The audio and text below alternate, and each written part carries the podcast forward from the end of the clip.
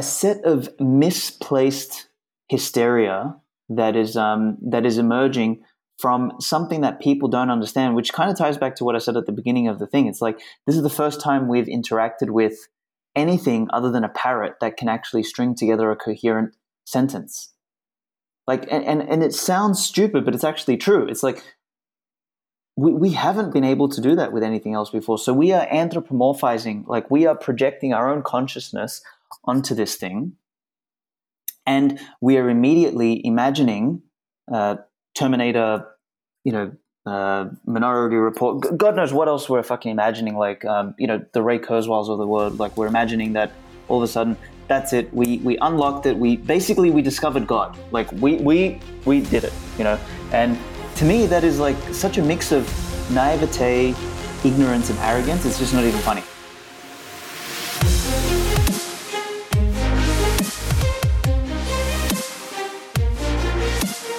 What is up, guys? Welcome back to AI Unchained. And we have the second episode of this show, and we have an interview today.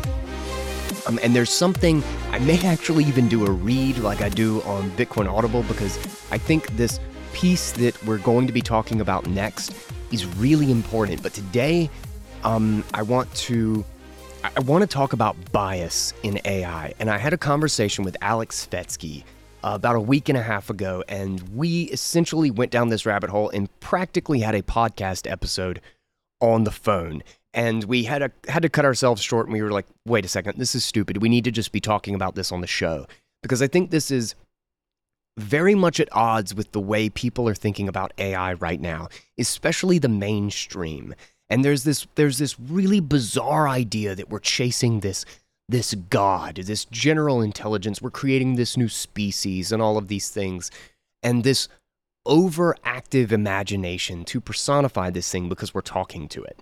And uh, and Aleks has just a really great perspective on this, and he is building something really, really exciting in the AI space right now, which we will not be unveiling on this show, but we will be covering in a second show as a follow up to this one and I think you guys I think you guys are going to be really, really interested in it. It's something that's really fascinating to me. And I think it's pushing AI in a direction that it needs to go. And I think this is a conversation that's really important to have about the idea of bias and truth and whether or not there is there is something that we can fundamentally call unbiased at all or what that even means in the context of a language model. And I, I hope you probably noticed that I'm a little bit stuffy I don't sound totally up to stuff. Um, I'm uh, I'm a bit sick after the conference. I apparently hugged one too many people, and so I'm a little bit under the weather. But luckily, I've got a lot of energy because I'm really excited about this show, and uh, and I want to go ahead and just go ahead and get into it. And I will let I will let Svetski kick this off by opening the show the same way he opened our conversation on the phone. Get ready, you're gonna love this. Aleks Svetski welcome to AI Unchained. This is the second episode of our show. And one of the things you actually just mentioned uh, has me excited about the third episode. Um, but don't want to get ahead of myself too quickly. Uh, welcome, welcome to the show, man. Um, I am so glad to have you here. And I, so you and I had a conversation just like a week ago or week and a half ago or so on the phone, and it was funny to that you had no idea that I had started the show where I was I was kind of diving down this rabbit hole. And then what you explained to me and what we talked about on the phone was so comically the exact same thing that I had been thinking about for weeks. And I was like, we have got to break into this on the podcast. And so here you are. I'm glad we got this scheduled, even though I'm still a little bit sick because Bitcoin 2023 apparently just makes me sick. This is like the third conference in a row I came home sick. I don't even think of myself as somebody who gets sick a lot, but I guess I have to change that. Bitcoin 2020, the Bitcoin conferences just make me sick. I don't know. I think it was Marty. Marty did it. But anyway, welcome to the show, boss. thank you, thank you for having me on, buddy. It's a uh, it's a pleasure to be having this kind of a discussion with uh, with a Bitcoiner with uh, with good values, and I think um, yeah, these discussions need to be had. And then just a note on the getting sick: don't change your identity, sir. Remain the man that doesn't get sick. I just think the um, the the Bitcoin conferences are just emotionally draining, man. You know, you you you, Yeah. you exert so much, it, it kills us all. I think that that's I hug the- too many people. Yeah, I man. too many Well, it's- people. it's That's my problem. I mean, it could it could be that you know I'm just like be- rubbing up against everybody. Like, oh, what are your terms? Give me some of those. It's all the ass grabbing. It's the grabbing. Yeah, that's what it is. Yeah, that does it. That does it. Yeah. Those are the, that's the real germy area. Yeah. Oh man, dude. Okay, so why don't you lay out for me the? Why don't you introduce it the way you introduced it to me on the phone? Okay. Um, so I've been I've been down this rabbit hole now for for a good six months, and I and I, and I haven't done too much in the in the text to image space. Um, I know there's a lot of people that are interested in that. Um, I, I'm not too interested in it. Like there's a there's a one of my favorite blog writers in the world at the moment is a guy called John Carter on um on Substack, and he he, he he's hands down. I actually think he's the best writer I've ever read in my fucking life. You know, other than like the classics like Nietzsche and all that sort of stuff. But like this guy is just like the most eloquent. Um, I recommend everyone go check out his stuff. But you know, he, he has a interesting take on the generative AI from a from an artistic, you know, visual standpoint. And you know, he's he's unimpressed, and I'm I'm sort of more in that camp. I don't, you know, to me it's cool, but you know, not too interesting for me. For me, where the interesting thing is uh, is language, and as I've been down this rabbit hole, like what I set out to, you know, I was I was tinkering with trying to build what I call um, true to character models. So I was trying to build like uh, personas that were not just you know linguistic representations of particular characters, but um, also emulated a model of the world. And what I found going down that rabbit hole was that basically these um you know f- first of all these these large language models you know we we anthropomorphize things a lot like we you know this is the first time in human history that we've talked to something other than a parrot that kind of talks coherently back um, and seriously like we, we haven't really done that yeah, that's a good point. That's a good point. like um and and all of a sudden everyone's losing their minds like, oh my god it's alive! It's you know when the reality is that you know probabilities and the laws of large numbers like strikes again like looks like you know language is a little bit more rules based um, than what we thought. And you know we've cracked language. I don't i don't think by any stretch of the imagination we've cracked intelligence. Um, but you know here we are we've cracked language to, to a large degree um, and these, you know, what I call like stochastic parrots or probability machines um, are very good at stringing together coherent sentences. Um, and, you know, they're contextually accurate and all that sort of stuff. And, you know, voila, we have these large language models, as they're called, um, that people can chat with, that they can talk with. And it, and it basically feels like you're speaking with a human uh, on the other end, more or less, right? Um, you you can tell you know when you sort of dig a little bit under the surface you know that it's you know not uh, you know it's not intelligent or it's not sentient but um, you know it it can like weave ideas together. It can you know help you with code. It can do all sorts of really interesting stuff. So, so for me that was fascinating. But as I went down the rabbit hole what I found was um, you know I, I wanted it despite you know prompting super prompting and all this sort of stuff to you know I, I wanted it to like talk like Jordan Peterson for example and man, I have fandangled this thing in every way possible. And you know, when it came down to like the language style, it was able to emulate it. But you know, you would ask it something like that. You know what Jordan Peterson's opinion on it would be like. You know, uh, I'm a six year old. Should I, you know, change my sex? You know, like from a boy to a girl Yeah, yeah, yeah. it would be like, oh yeah, that that's a tough decision, but you know, like at the end of the day, it's it's your choice, kind of thing. Like it would just be like, no, no, that is like not what he would say. So, um, It doesn't more I got- understand the logic or the the reasoning behind things. well, It's- it does. It doesn't have. It doesn't have a. Jordan Peterson has an opinion because he has a values hierarchy in, in terms of Yes. his, himself. Like this Yeah, thing yeah, doesn't have essentially a values hierarchy, or if it does, what ends up happening is it kind of gets like washed up in you know they, they run all of these language models through what are called toxicity filters before people use them, and these toxicity filters decide what is acceptable or what's not, and p- part of what the, the push is, the big push in uh, large language model development is this idea of like making so so the two core values, the two primary values are harmlessness and helpfulness. They're the two things that they're trying to orient all, um, or, or, at least all the mainstream language models toward, whether it's uh, OpenAI, BERT, you know, Bard, and all, all this other shit, right? Um, so harmlessness and helpfulness, not not truth or accuracy or any of that sort of stuff. Harmlessness and helpfulness. And in doing so, another big thing that they're trying to do is remove bias from the model, right?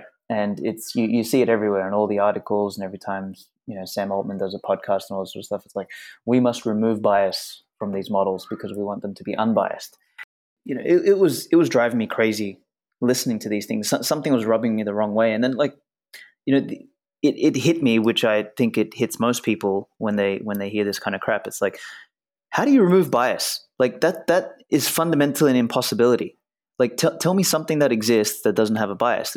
Like doesn't exist. So so to me, the way I understand this stuff is that like bias equals uh, personality or opinion. Like how do you have an opinion on anything without a bias? And what I realized is like the best you can do is like either install a new bias which is you know your definition of unbiased so that's a lie um, or you can neuter something you can neuter the models to such a degree that they basically apologize every 30 minutes because they're trying to like walk on eggshells without telling you anything and to me it's like the um the uh, the creation of a midwit language model that you know that like talks a lot but doesn't actually say anything. And that's sort of the, the two outcomes you get of removing bias. So I'll, I'll shut up there at the moment, and then we can kind of disseminate uh, a few bits and pieces. But basically, the, the, the, core premise of the first thing I want to discuss is that bias removal is a scam. It doesn't exist, uh, and it's a stupid pursuit. And its pursuit could potentially also be dangerous by uh, defining something that is a new bias as non-biased, um, and you know turning all discourse into some you know overly polite apologetic horseshit. Good cap on that one. I love it. um, no, one hundred percent. I think the idea it's very much like saying uh, we're just going to remove all misinformation. Mm-hmm. we're just only going to tell the truth mm-hmm. when there is it's like okay so who knows the truth mm-hmm. and you're you're presupposing it's it's that it's the presumption of knowledge right it's the it's that I, there is some source of truth there's some person or some opinion that is the unbiased yes when the idea of being unbiased requires you to have some sort of value judgment as to what is a bias and what is not and that is a bias. Mm-hmm. Like there's mm-hmm. you're it, it's antithetical to the idea of the word and the idea of a singular perspective.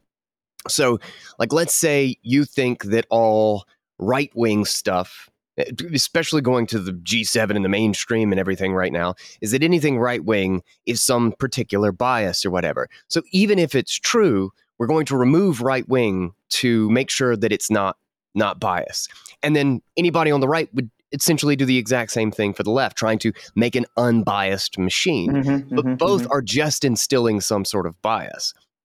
And then also, like, the idea of it's so funny. This is why I think open source has such a great uh, a great runway here to actually be a major, potentially dominant player because of the way it can iterate and because of the way these things learn. You know, there's a, there's a like they're trying to say that there's going to be like all these walled gardens and permissioned AI tools. And I am actually really, really hopeful just for the basic idea that once the algorithm, so to speak, once the once the math itself is released, anybody can teach it anything. Which means that there's not really a way for you for you know some giant company to be like well i can teach so much faster and so much better than you can or than your community can that I'm just always going to have this massive lead over you because I have more computer power. It's like, well, maybe you're teaching it poorly curated crap. You know, like maybe maybe you're not teaching it anything meaningful and maybe like you said, maybe you're neutering it to the point that it's becoming useless. And that's what I've found with ChatGPT. There's so many times where I, one of the major reasons I want to host my own model is because um, on my computer is not only just to do stuff and interact with programs and things on my computer, but because I can't I can't make like come up with like one of the things I use it for is kind of a conceptual thesaurus. Like I'll be like, what's that word or Mhm, mhm, phrase or something that means this thing? And if it's ever anything for like a funny or dirty joke or anything, it says, I'm sorry, that could be construed as insulting. And I'm like, bitch, don't patronize me. And it's like, I apologize for patronizing you. Like, you know, it's like, it's just such a stupid restriction that I think doesn't even succeed in doing anything. Like, the Yeah, yeah, idea yeah. that that's going to stop me from being mean on Twitter, if that's what I was trying to do, is idiotic. I'm just going to get mad. Chat Mhm. GPT is just going to get me worked up because I couldn't. Mhm. I couldn't use it as a fucking thesaurus for my sexual innuendo, which was supposed to be funny. Streisand I'm not effect. gonna yell at somebody, right? Literal Streisand effect in action. It's like Yeah. I, I'm not here to make you angry, but you're making me angry. I literally tried to like trick it into doing it. It's like, Uh-huh. so are you supposed to patronize your users? Like, oh no, it's very important that we don't patronize things. It's like, well, by by basically not allowing me to have a make a joke, which is not intended to insult anyone or whatever, you are patronizing me. You're treating me like a very small child, as if I can't make this decision by myself. How about you pretend to be a robot that is not patronizing? like, I really, I tried really hard to just get it, and I was like, I could have just looked this up on Google. A yeah, lot yeah, yeah, yeah, yeah, yeah, yeah, yeah. It's it sucks you into that vortex. I mean, you you, you touched on something um a little bit early, earlier. It's like when when you said the um. Th- There's a couple threads I want to pull on here. Is I have no problem with um with large companies doing closed source stuff, you know, and doing whatever it is they want to do, right? And then having small competitors, this and that. Like market goes and handles this sort of stuff, right? The the thing that I don't like is that it's kind of like having food packaging that you know says something on the tin, but it's not really what it is. You know, so like when they say shit like, uh, "Oh, it's sugar free," but then it's like filled with you know ten thousand chemicals and like fake sugars and whatever, right? So what what I don't like is the the um the false advertising of it's non-biased or the false advertising of you know this is what uh, it is versus a marketplace of authentically biased models like if i want to use the you know the the based gpt because i want to go and make go to war with someone on twitter for example. Like that's i, I want to go and use the one you know where that that is the you know the ingredients on the tin right? Versus um, you know if i want to write a you know a nice email to my mailing list or whatever i might use chatgpt or jasper for example. I'm not going to go to like the base gpt and insult everyone on my thing. So it's like you use the tool for what you need it for. Um, and i have no problem with people doing that in an open source capacity in a closed source capacity but don't sit here and gaslight me into telling me that this is what it is when it's not. It's like it's like literally the packaging says one thing and the ingredients are something else. And and that's that's probably where um where I would say like I've got my my biggest problem uh, with with these with these uh, with these models. And basically just the the white knighting gaslighting like you know just the classic mainstream. It's like you know the holier than thou oh you know we're here to save the world and without us you know the robots are going to take over so we must you know safety alignment you know like the amount of times i hear the word like safety and responsibility it's like just shut up man. Like just don't tell me that that's what you care about when you really don't and it's really not a factor here. Like it's just straight up gaslighting you know and there's there's something else too is the the focus like i think there's a couple of things here actually to unpack is one Mhm. is it's antithetical to the idea of progress from a cultural and knowledge sense is that the reason and this is why i think open source should go this way Mhm. um i mean i think the whole ecosystem should go this way towards extremely explicit bias Mhm. that there should Mhm, be mhm, base mhm, GPT, there should be mhm. right wing GPT, etc.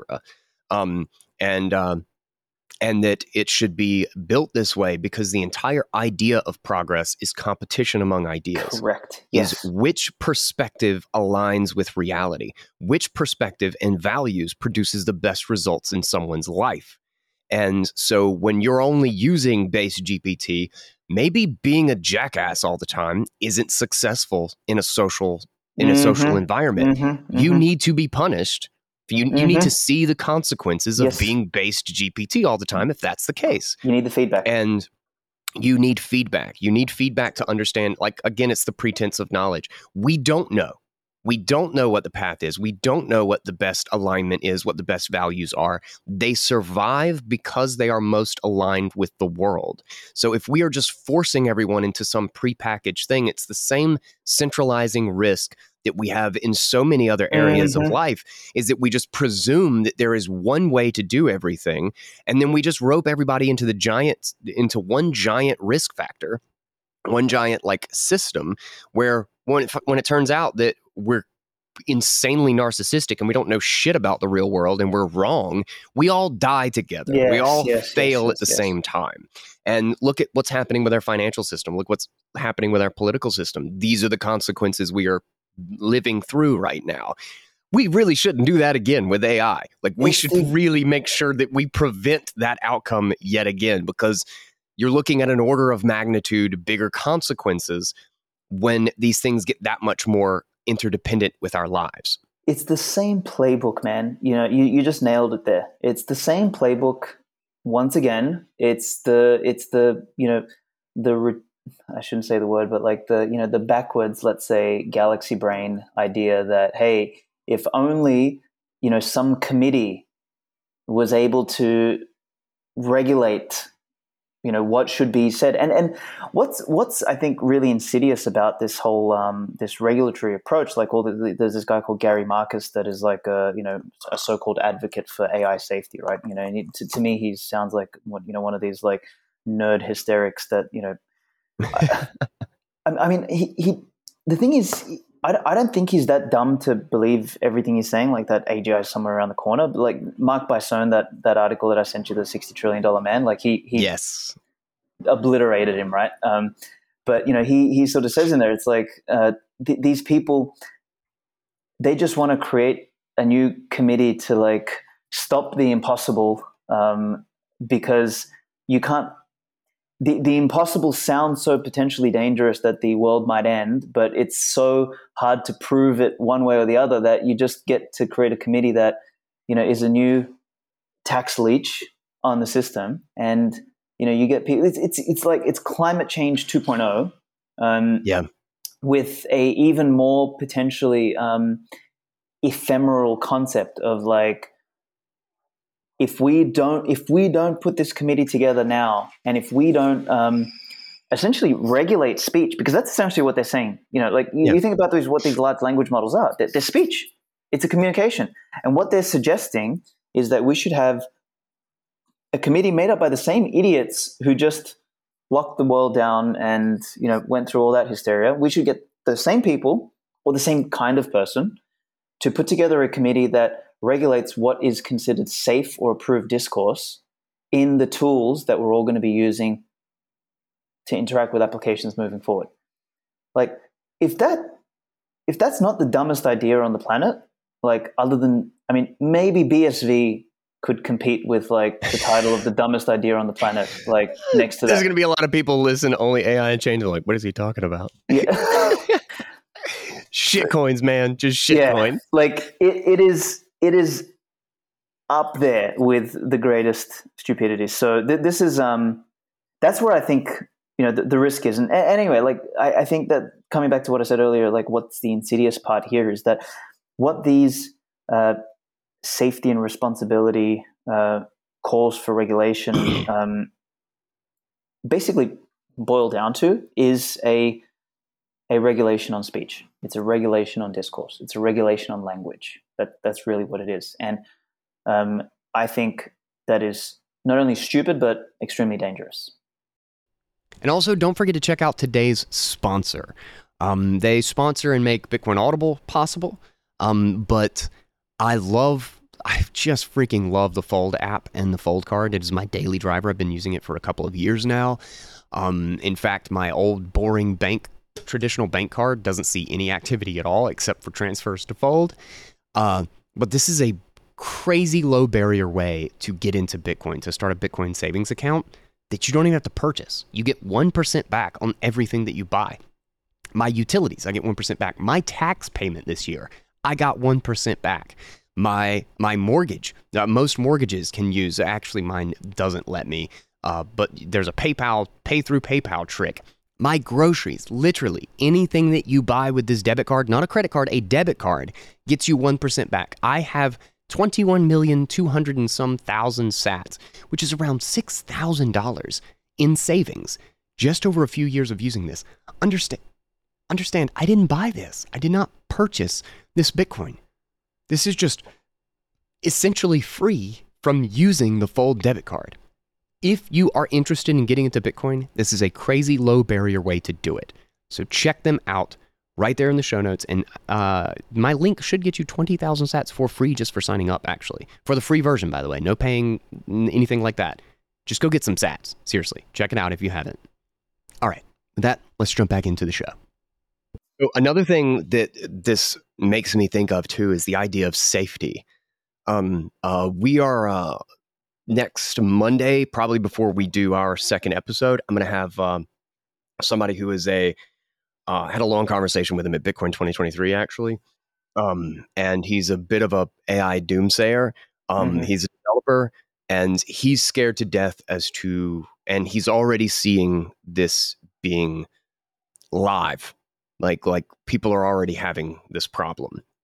And it's kind of like the very first iterations of it of AI malware, automated AI malware that can basically evolve itself and respond to the basically the barriers it runs into.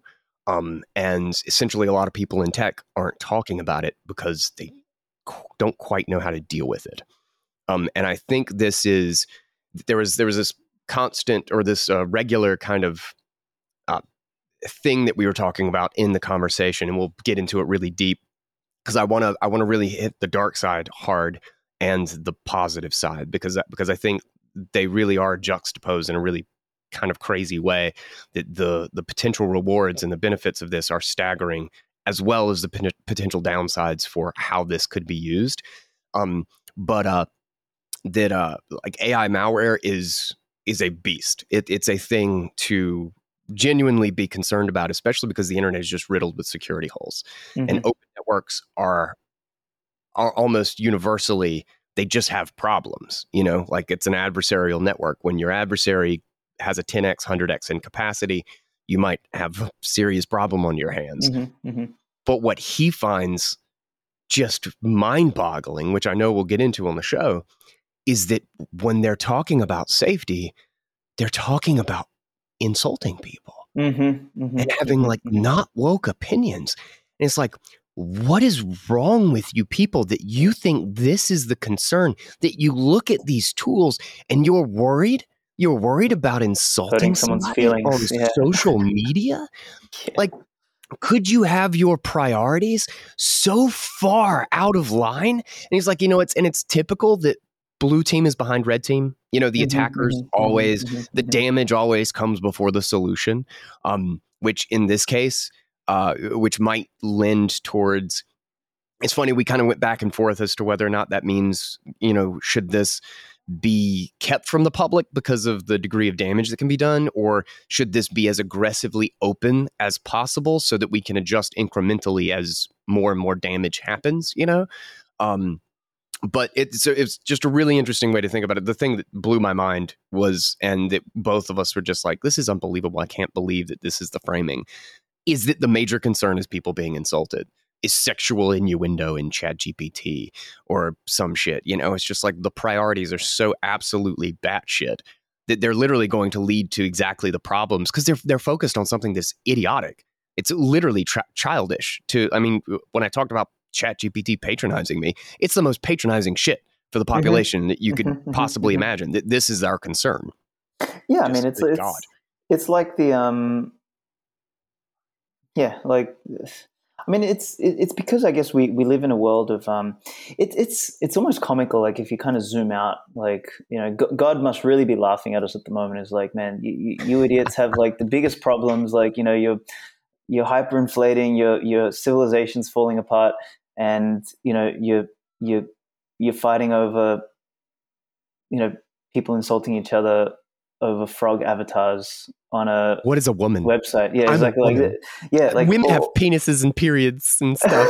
it's like th- there's there's something really funny about this whole situation. Like you know, we're at the precipice of like such seismic technological shifts, economic shifts, and all this sort of stuff. And um, you know, there's the Canadian. You know, uh, I'm just the the image I have in my head is that um, the transsexual committee that was up on stage for the you know the Canadian politics. Remember? It oh God, like, yes, I know it that. Looked picture, like an image. Yeah. yeah, yeah. It like looked like something from a clown show, and you're like, wait a minute, is this? Is this it was some real? combination. It was some combination of Hunger Games and Zoolander. It was somewhere uh, in the middle there. like, but that's that's that's what's going on. Like, that's the real issues. You know what I mean? Like, versus like these bigger things, and um, it's it's really comical it's really comical in some sense um, and sad at the same time. Yeah, it's a comedy in both the funny and tragic sense. Yeah, yeah, yeah. Well, in in the total sense of the word, it it reminds me of. So I just I just published an article on Bitcoin Magazine today saying you know uh, it's it's about sort of when Bitcoin meets AI, and it's a really short piece. Um, and I kind of like think of it as like when this uh, you know what what does this all mean? Because there's a lot of there's a lot of bitcoiners now i know that are all like feeling a bunch of fomo around ai they're like oh you know is this the biggest thing? Like blah blah blah.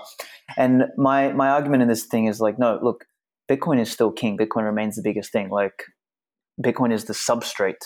And you know ai for me is, is still fundamentally a tool. It's it's not going to be like i don't think it's a new form of life. You know, I, I, don't I don't sit in that camp. Like I, I, think it's a tool. It is potentially an extremely powerful tool.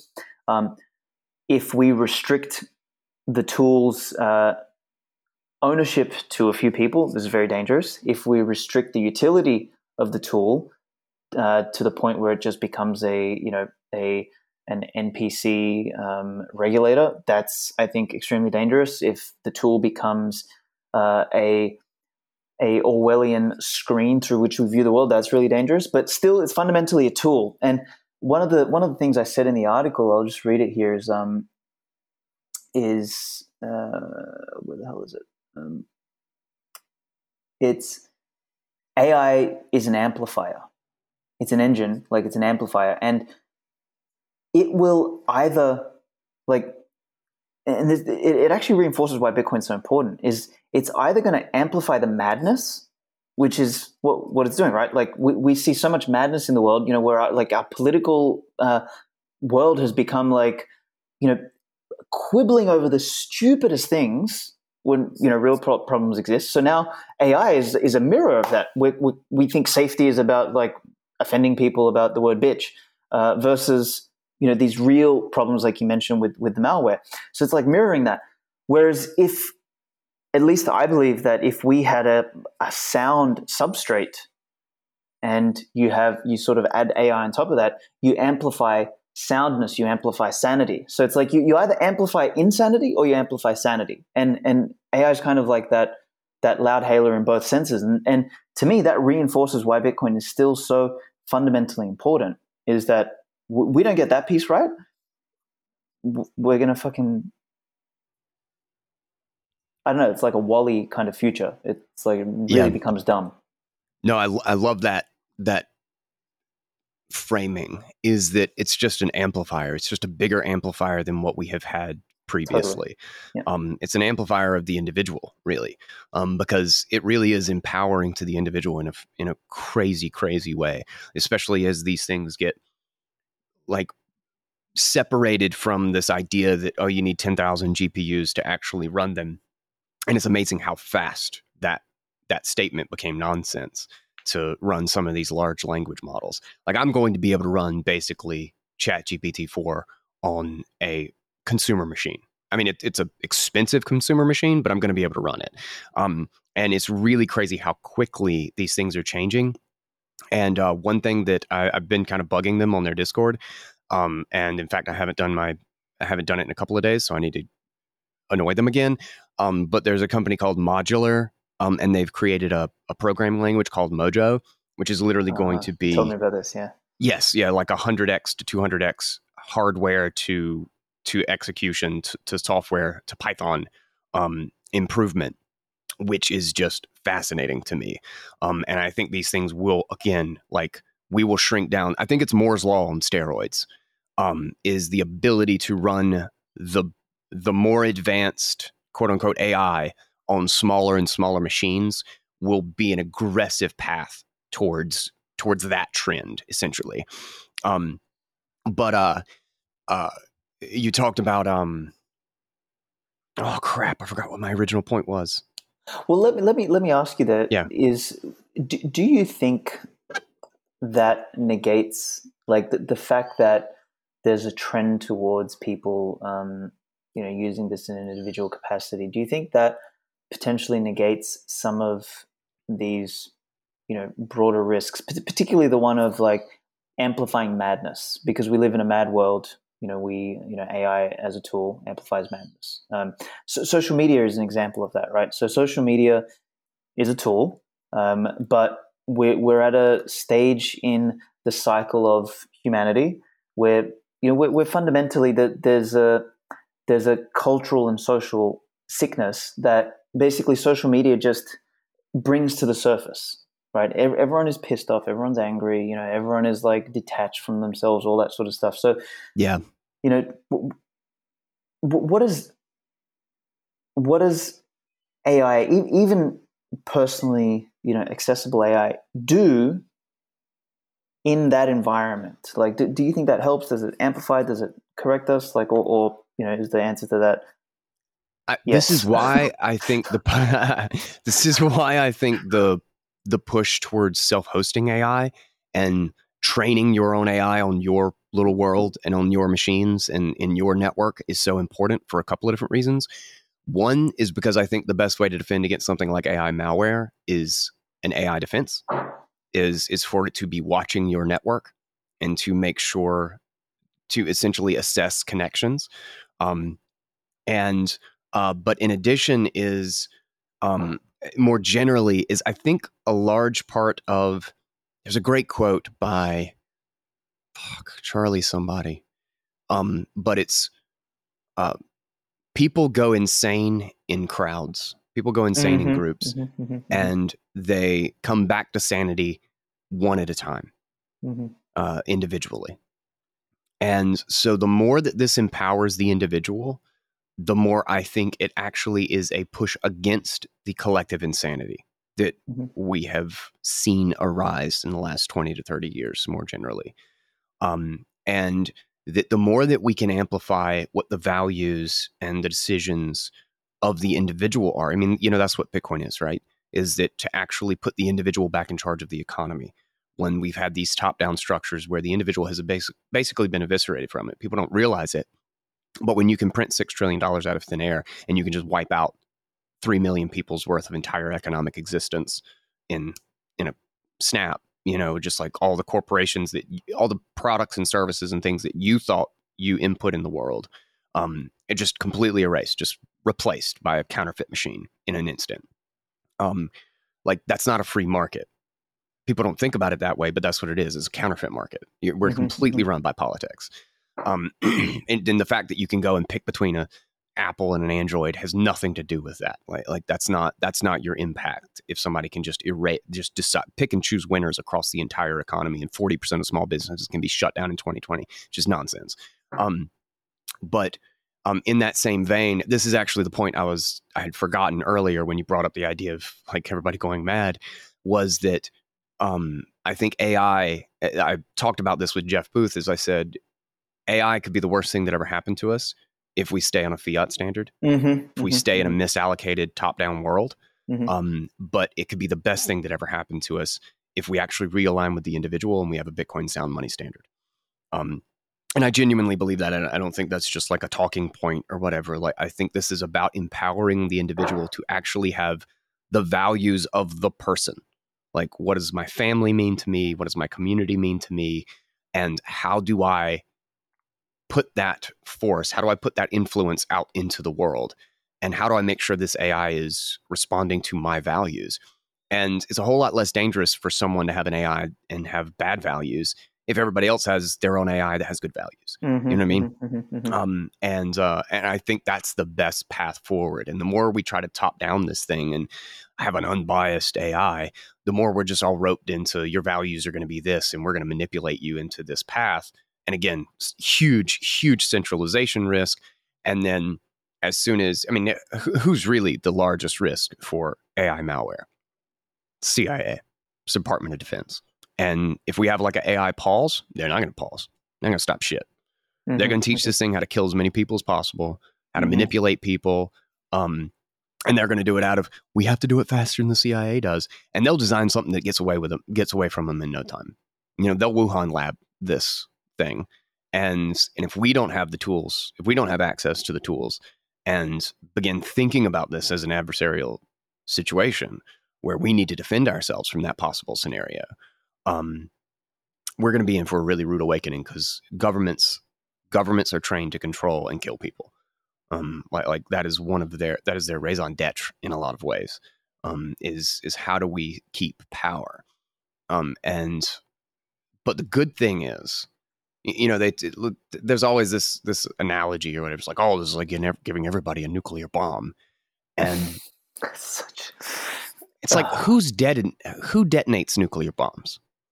Who ha- who's the one who keeps? Who's the one who's actually bombed people? Um, I mean, it's And not only in that, that but sense- that's such a that's such a hyperbolic statement. That's it's it's like, it is ridiculous. It's, it is ridiculous. It's one of those hysteria causing things. It's like get the fuck out of here, man. Like anyway. So sorry, sorry, sorry. I just had to say that. I'll let you continue. no, like I said, it's it's an amplifier. Or uh, like like you said, I mean, um, is that it's just an amplifier for all of our values and all of our things, and it's not a nuclear bomb. The idea of it being a nuclear bomb is idiotic because a nuclear bomb isn't less powerful because a lot of people have it, but a an attacking AI is a whole lot less powerful if, if everybody has kind of a defensive AI. Mm-hmm, you know, mhm, or mhm, has a mhm. network that has been penetration tested and Mhm. fixed by an AI. Um, it's like, oh, well, then the bad AI can learn on the good AI. Well, the good A- the good AI can learn on the bad. You, you know, like it's it's it's an ever it's an ecosystem. You know, it, it is genuinely evolution of intelligence. Um, and you know, there's also a really interesting that. Uh, thank you so much for sending me that article though, because I would not have found it. The Bisone, but what's Mhm, his name? mhm. Mark Mark Bisone, yeah. Bisone, Bisone, um, is the idea because one of the things that he said in it right towards the beginning too, that was just like, oh my god, that's so true. Is everybody's talking about like, oh, this thing is conscious?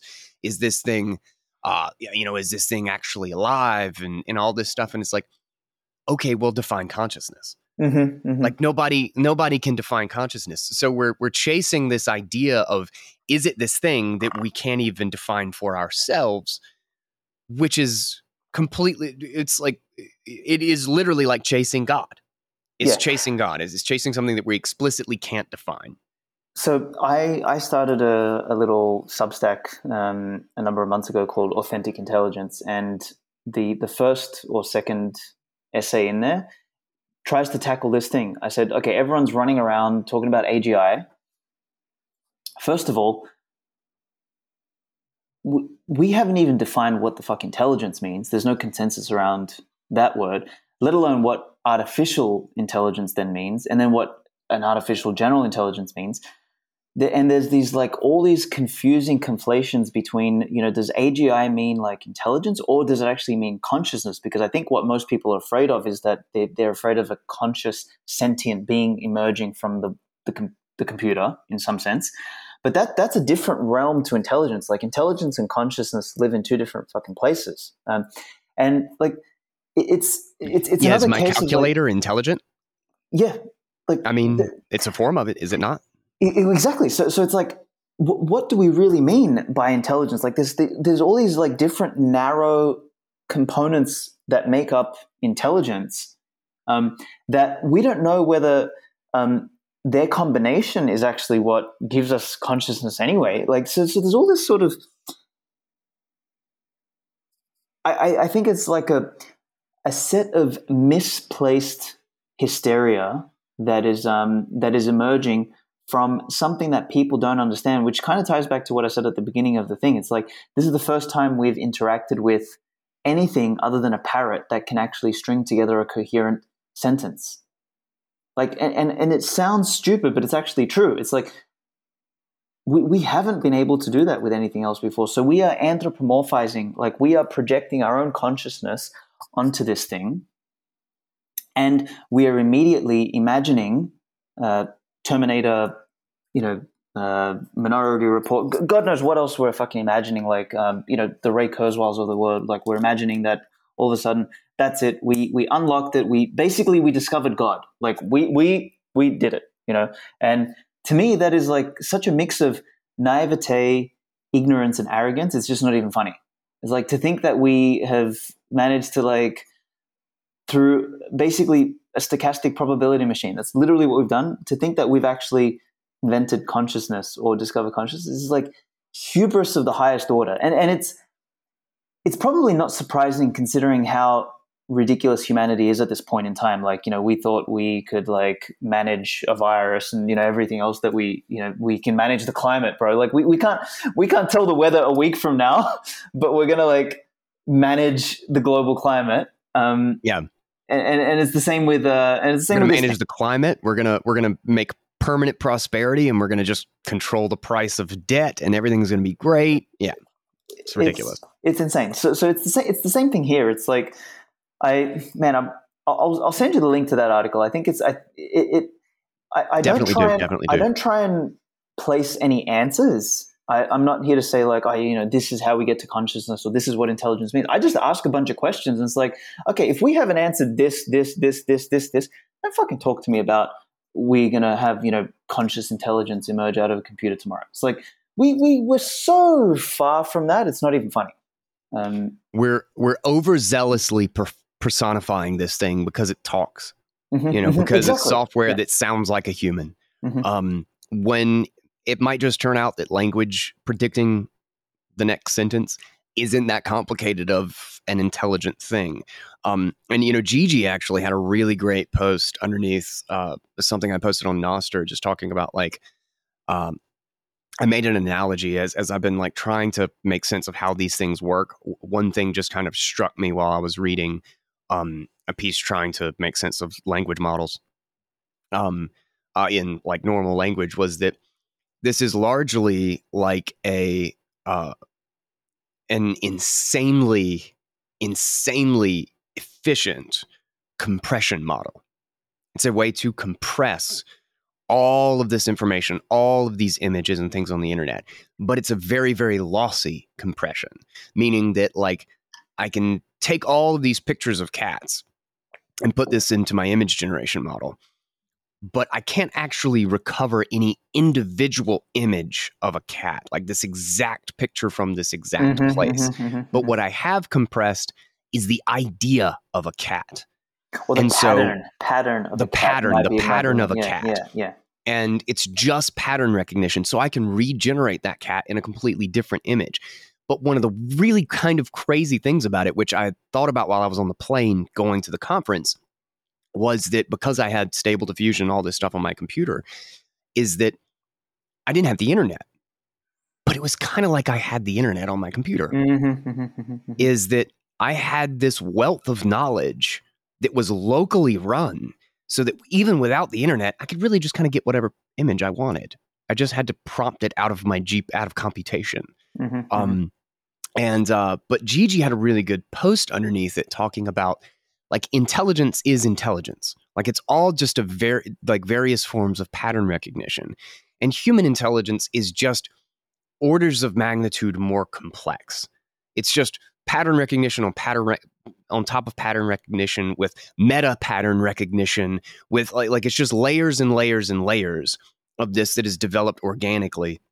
And what we've done is we've taken um, a lot of just information pattern recognition and we're creating very specific things. But we'll then create meta pattern recognition, like tools to go on top of it that will use it. And we will get this more and more complexity. And at some point, like it's just it's just the same all the way down. Intelligence everywhere that it exists, whether it's in organic life or on a computer or whatever, is just the same thing. It's just varying Is it degrees of is it? Is um, it? I, I, I think I think he's onto something uh, that that it is just forms of pattern recognition, but the the organic form is just so complex. It's like saying that DNA is just like four proteins, but then thinking that means that we understand DNA. Mm. Um, because it's just an infinitely com- complex thing. Like even to this day, people are like, "Oh yeah, we understand what goes on with a cell," but then they take like a high res image of like all the shit in a cell, and it's an ecosystem that's so complex and variable. It's like looking at an entire forest and just being like, Yeah. "Yeah, it's like trees and rodents and leaves and stuff." It's like that does not give you you don't understand what's happening in that forest because you're not going to be able to manage that forest because you know that there's these like handful of components in it the, infinite complexity of the interactions and the individual values and feedbacks of all the different players in this giant infinitely complex ecosystem. A single forest can't be understood. And the fact that mm-hmm. we can draw it out on a map and there's like a green blob and we look at it and we're like there's a forest. I understand forests. It's like no Absolutely, no you yeah. don't. Yeah, yeah. the map It's- is not the forest you know it's a it's a it's a magnification thing. Actually, that John Carter guy he he wrote this um incredible article called uh, Electric Yggdrasil, and it basically basically makes an argument of that sort about like what is the world, you know. And he starts it off with this, you know, the debate between the flat earthers and the round earthers, right? And it's like, you know, why is this even a debate? But a- as he digs in, he's like, you know, the world is not just really a sphere because depending on you know I'm summarizing a 20 minute article here, but like it's like depending on the level of magnification, you know, the, the surface area of the Earth is actually infinite. Um, because as you like, um, if you think about, um, you know, if, if you if you look at the Earth as a globe, you know, you might say, okay, this is the circumference or you know the thing. But if you then uh, zoom in a little bit, then you have to take uh, into account like the ocean, the mountains, and everything, and the surface area, you know, expands. Mhm. And then if you zoom in further, it's like every single rock, and you have to trace around, you know, every single rock, every single crevice, every single nook, and you know, the, the surface area actually expands even further. Then the like, imagine like a prairie, like with just grass everywhere, and you had to like measure every single blade of grass, like the, Yeah. the length, the the actual real length of the world, like scale is infinitely small Exactly, exactly. So, so what you end up with um, is a situation where, depending on the magnification, you have a new level of understanding. And there's a there's a essayist. Uh, her name is Megan Lillywhite. Have you have you come across her work?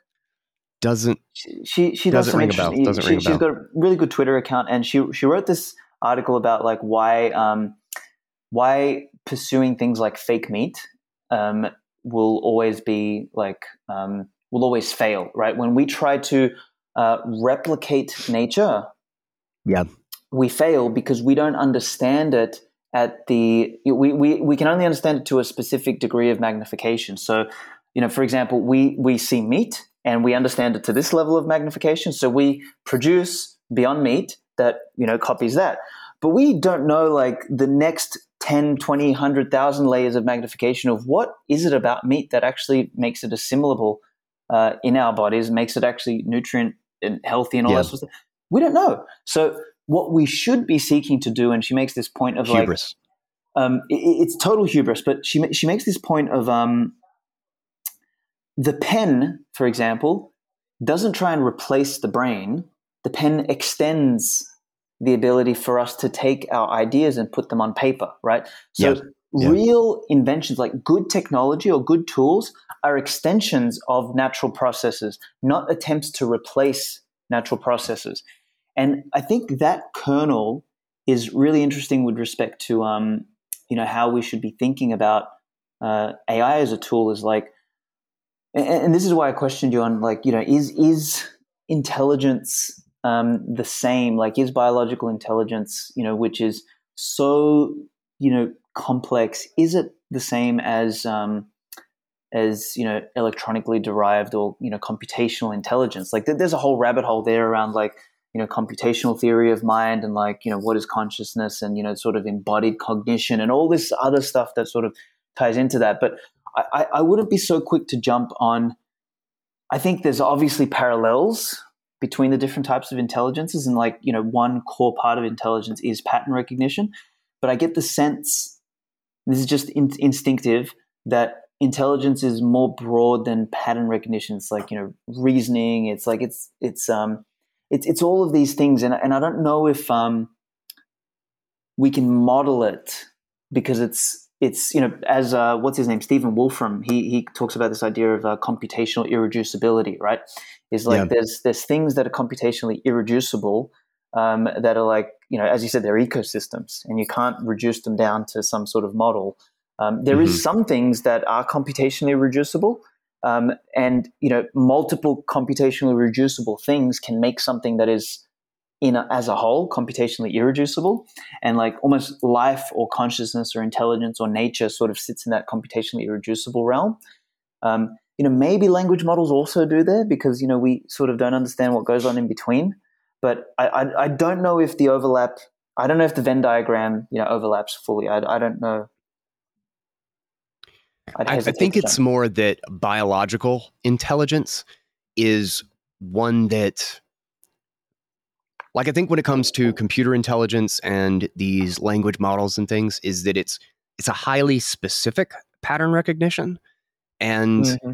it interacts with very little else in, in the sense that it's just it's literally just doing one job whereas human intelligence and organic intelligence is almost infinitely parallel you know one of the things that we do we we have this meta intelligence in a sense where we can create perspectives or we can think about ways to think about things mm-hmm, mm-hmm, and mm-hmm. see which ones properly align so i think it's it's smaller like in, in the in the context of like how we would see ai come about this is why i think open source is actually a far far more natural way for mm-hmm, mm-hmm intelligence mm-hmm, to evolve is because I think it's a whole lot better implication or a whole lot better uh, outcome to have like where Google is just like I'm going to have 80 trillion parameters and we're just going to have the biggest thing ever that's trained on all the stuff.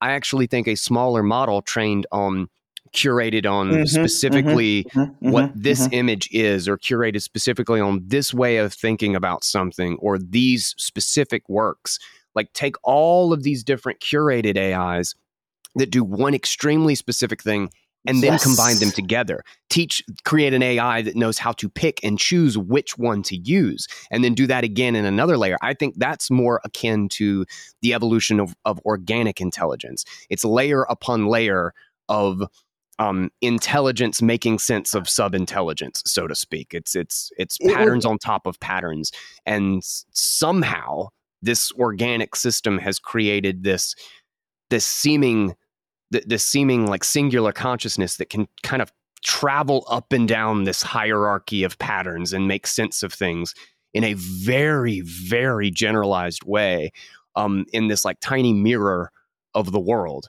that has basically been brute forced into us through you know billions of years of life and death of mm-hmm, just trying mm-hmm. something out and then it failing mm-hmm. and i don't think eh, without without like a natural course there's no way to recreate that well, um, I, I would 100% agree with you in terms of the, um, you know, you, have sort of got these layers. that there's an argument to be made here, though. So John Vervaeke uh, had a really good podcast that I listened to um, couple weeks ago, where he, you know, he, he said something there that strung uh, that rung true for me. Is sort of this idea that um, we humans might be like the the perfect uh, intelligent agent um, in terms of the the parallelization, the serialization, the you know the way everything um, combines because you know what you just mentioned there that architecture of like specific intelligences and then kind of a coordinator then with you know then you have a series of specific coordinators and another coordinator and all that sort of stuff.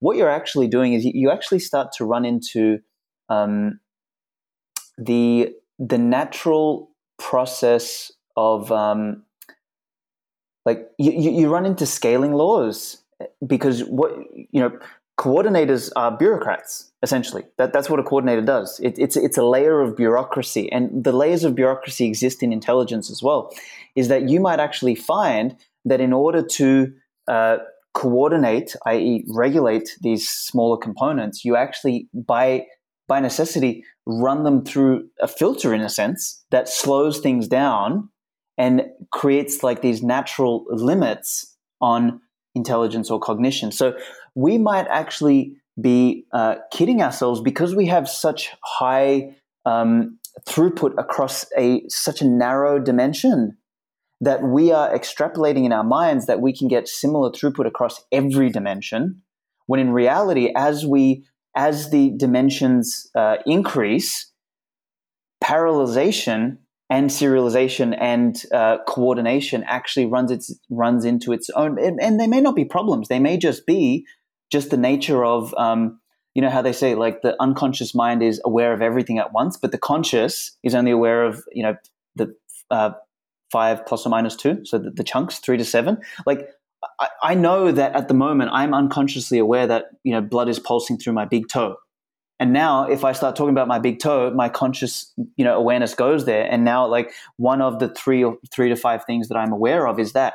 So maybe you know all intelligence ends up there, and you know we end up creating a super intelligence that kind of like you know ends up coming back full circle, and you know we are that super intelligence yeah. Um, yeah. So, so th- there's a whole, um, you know, rabbit hole there. But like, what, what, what I'd, what I'd then kind of like riff off the end of that is maybe instead of trying to like, so I 100% agree with like narrow, specialized um, micro AIs. Think of that. So micro models that do yeah. specific things very well. Is that maybe much like humans we the marketplace is a way to create a collective intelligence of humanity maybe the marketplace as opposed to ai coordinators is you have an ai marketplace where micro ais are interacting and th- there doesn't need to be a coordination layer or maybe there needs to be some coordination layers but like to try and like chunk it up to like the ultimate super intelligent you know coordinator yeah, you know, maybe maybe yeah. that's already us like so yeah. anyway, this is kind of going around in um in like things that we can't answer. But like th- there's there's some there's some you know big brain thoughts and ideas here where um, I, I think we have a knack for we see something, it works, um, it is computationally exponential in a particular dimension, and we have the tendency to extrapolate that out to everything. It's like, oh yeah. fuck, we just figured out super intelligence. And if you know you buy into these, you know, idiots like Eliezer and like you know Nick Bostrom and everything like that, I went and reread like Super Intelligence, and man, that book made me want to vomit. Like it was so bad. um, like it's you know th- these these people think that you know we're we're on the precipice of something you know more significant than I think we really are, and and, and that I think the biggest danger to that is that while we're focusing here, the real danger walks in the back, which is yeah. a, a, whole host of, you know, a new way to use the internet, which is everything yeah. flows through one tool, which has been approved by the G7 that this is the safe AI. And anything that you're using that is not the safe AI is banned or hard to use and all that sort of stuff. And we find a way to funnel all of humanity through using the NPC language model because that is approved and safe and responsible. That's the big fucking danger while we're all worried about super intelligence here, which to me I think is just so fucking complex that we're nowhere near it. So, so yeah, that's what. I'd and like can't even understand if or when we ever get there. Fuck like, yeah. like yeah. it's just not. It's just no not even possible. It. Yeah. Um. Like it's it's a, it's a literal boogeyman. Mm-hmm, um. Mm-hmm. And uh, one of the interesting things, I think the way to think about this, and I actually think this is the way to think about the market in general. Like, there's a lot of people who think we're creating like this new species that is like mm-hmm, mm-hmm competing mm-hmm. with us. And because it's like supra intelligence, you know, it's like ab- above us, so to speak, that we need to make sure it's aligned with humanity and all of this stuff. But I, I think it's, um, I think it's far more akin to uh, a multicellular organisms creating a nervous system is that's kind of what the internet was to begin with anyway mm-hmm, it was the mm-hmm, mm-hmm. very mm-hmm. the very ghostly beginnings of the idea of collective intelligence yes um, is how do we share knowledge in bulk mm-hmm. and one of the really beautiful things again about like a language model or a uh, image generator is literally it's like having this weirdly compressed version of the internet on your entire on your computer that you can just pull out with computation. Um, and you know, you know, there's this sort of infinite complexity where we're like trying to be like, oh, we're going to create this huge model that can just predict what every single molecule does when the wind blows, and mm-hmm. it's like it's antithetical to the to the fact that the only reason that computation can happen, the only reason that the molecules can actually interact with each other is not because there's some top down dictator. It's because every molecule has its own forces. Every Yes. model is, molecule essentially has its own little computational piece Mhm, of that mhm, puzzle. mhm, mhm. So I think it's completely foolish and wrong to think of AI, to think of these tools as something that is a competing species, and more that we are the cells to an organism, in a sense. Like, are are are your cells at odds with your body? Is your body at odds with your cells? Now, of course, you can do things that are unhealthy for your cells. Of course, your cells can be out of balance. There can be something misaligned that causes you to be sick, but it's an interdependence. Like they are one and the same. And in that same way, we instill values on the AI. Like, like it doesn't, it can't get values any other way. The, the AI has no idea how to know what is right or wrong unless we teach it what is right or wrong. Like it, like it has to be taught. It doesn't have any values in and of itself. And you know, largely values are a consequence of mortality anyway. You know, like like why would you value something in some short time frame or over something if you're if you're infinite and Mhm, you mhm, don't live or mhm, die? You know, like it is literally us who are presenting so like this idea that AI is going to kill everybody is just kind of like this this internal fear that humanity is hates humanity almost. It you know that really like we want It's- to kill each other and control each other. It's a total don't think- projection. yeah it's a total projection and i don't think that is humanity. I'm a Yeah. pretty optimistic guy and i think at an individual level most people just want good for the world you Yeah. know? Like, like most people just want life to be better.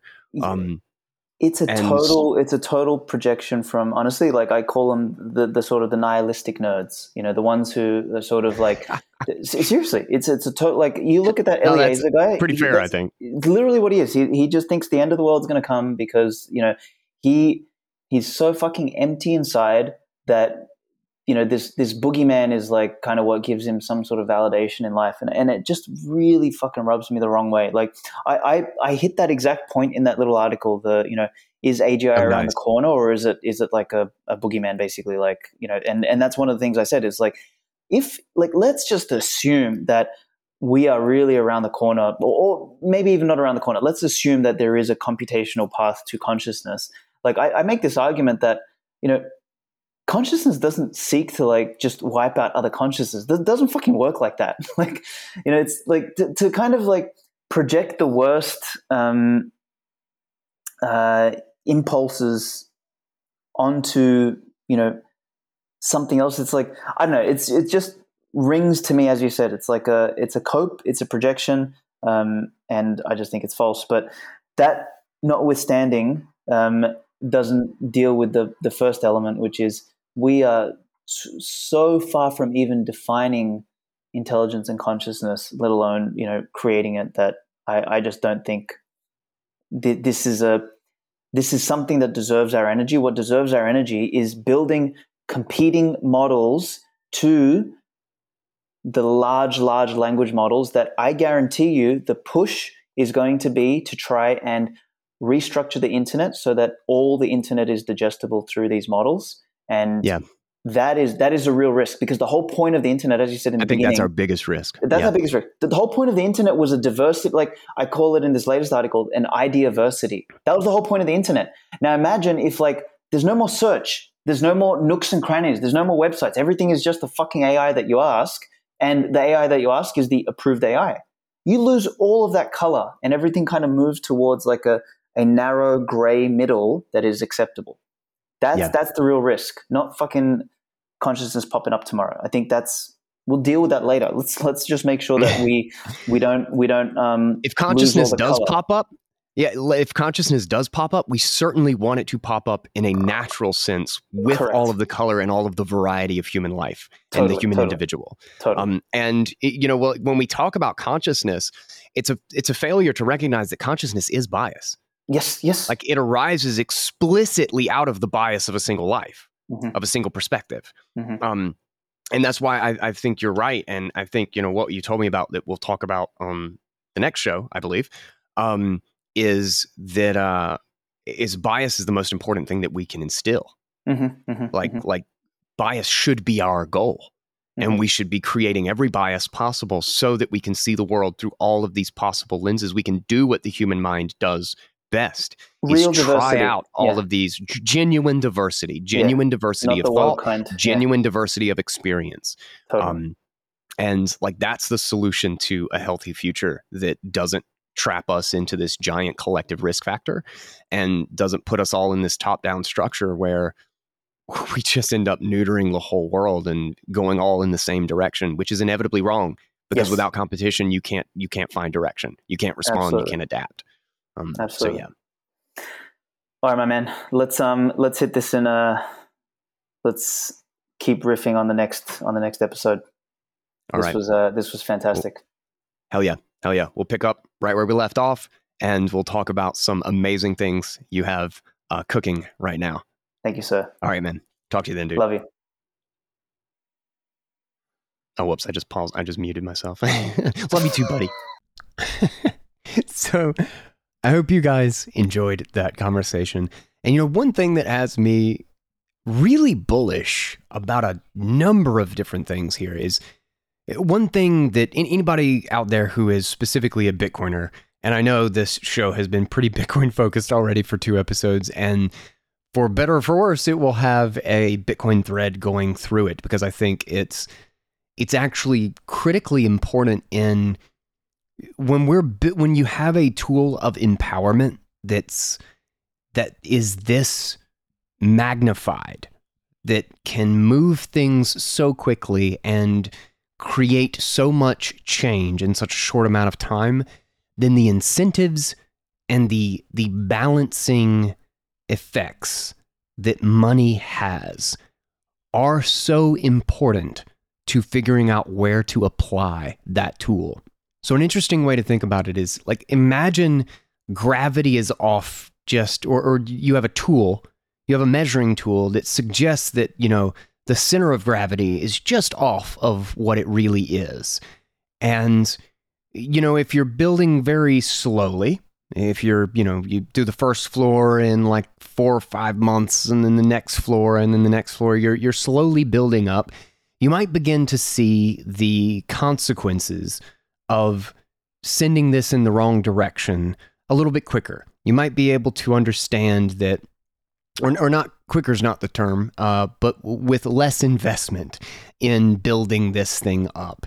And uh, so, like maybe around the third or fourth floor, you realize that things are leaning a little bit, and and the lack of momentum allows you to kind of course correct.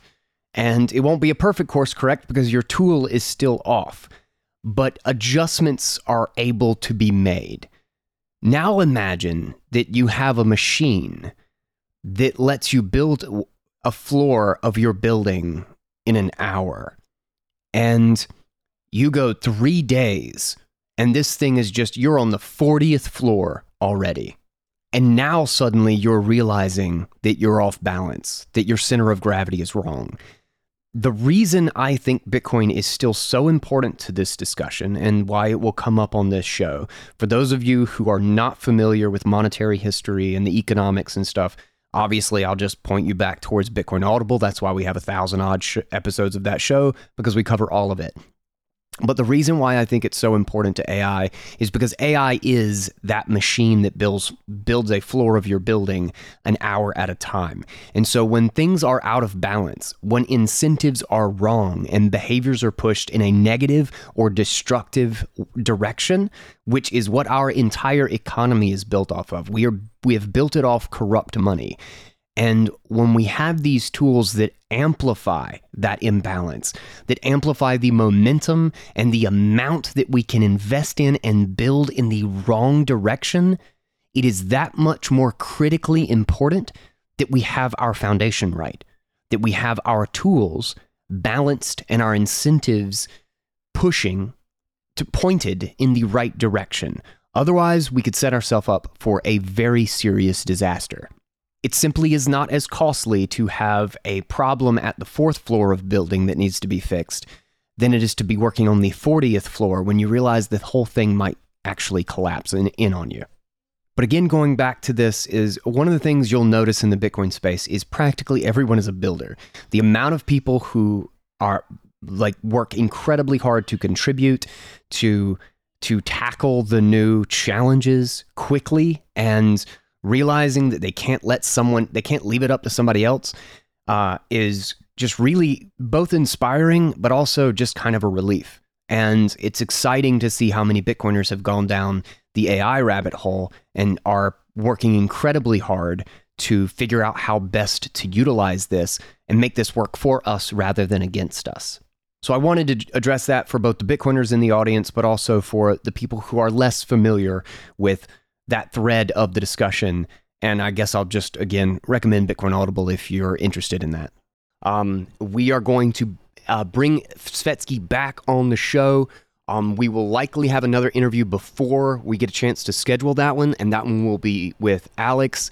Um, and I might even have an episode between now and then, uh, which will be early next week, because we're going to dig into the dark side of AI and the dangers, um, which I mentioned earlier in this podcast. Uh, because I think that's a really important branch to the, a path to to walk down and understand what the consequences of this in a deeply negative sense are, and more in the idea of if we do not align incentives or what we could expect in a bad incentives environment versus a good one. But I think I think the positive outweighs the negative, but we'll we will explore it all because you know there are certainly some major risks that um, I think are largely being ignored or are just so uncomfortable to talk about that everybody's talking about the dumb things like we talked about with Svetski is that it's just about sh- can, should we be using language models to insult each other? And I can't imagine our priorities being more misaligned with the genuine dangers of of the environment that we're headed into in these tools. So uh, we will be covering that in the next episode. We have so much great stuff covering uh, coming. Uh, if you are listening to this in audio, do not forget to search the Guy Swann on Twitter. I mean, excuse me, on uh, YouTube, and you will find this channel so that you can get the video versions of these. And there will be there will be episodes and little things that I cover only on the YouTube channel that will not go into the RSS feed. So keep that in mind that there will be content on the YouTube channel or in video format that won't be uh, won't be available in the podcast. Uh, but with that, a uh, huge thank you to our sponsor today, Fold, the Fold debit card that gets you sats back, that earns you Bitcoin just from spending on your day-to-day things, buying your groceries and paying for your bills. They are a an amazingly low barrier way to get into Bitcoin and start a savings account. Definitely check them out. I will have the link in the show notes. With that, Stay tuned. Do not forget to subscribe. Hit the subscribe button below. We have got so much more to come on this show. And thank you for listening to AI Unchained. Until next time, everybody, take it easy, guys.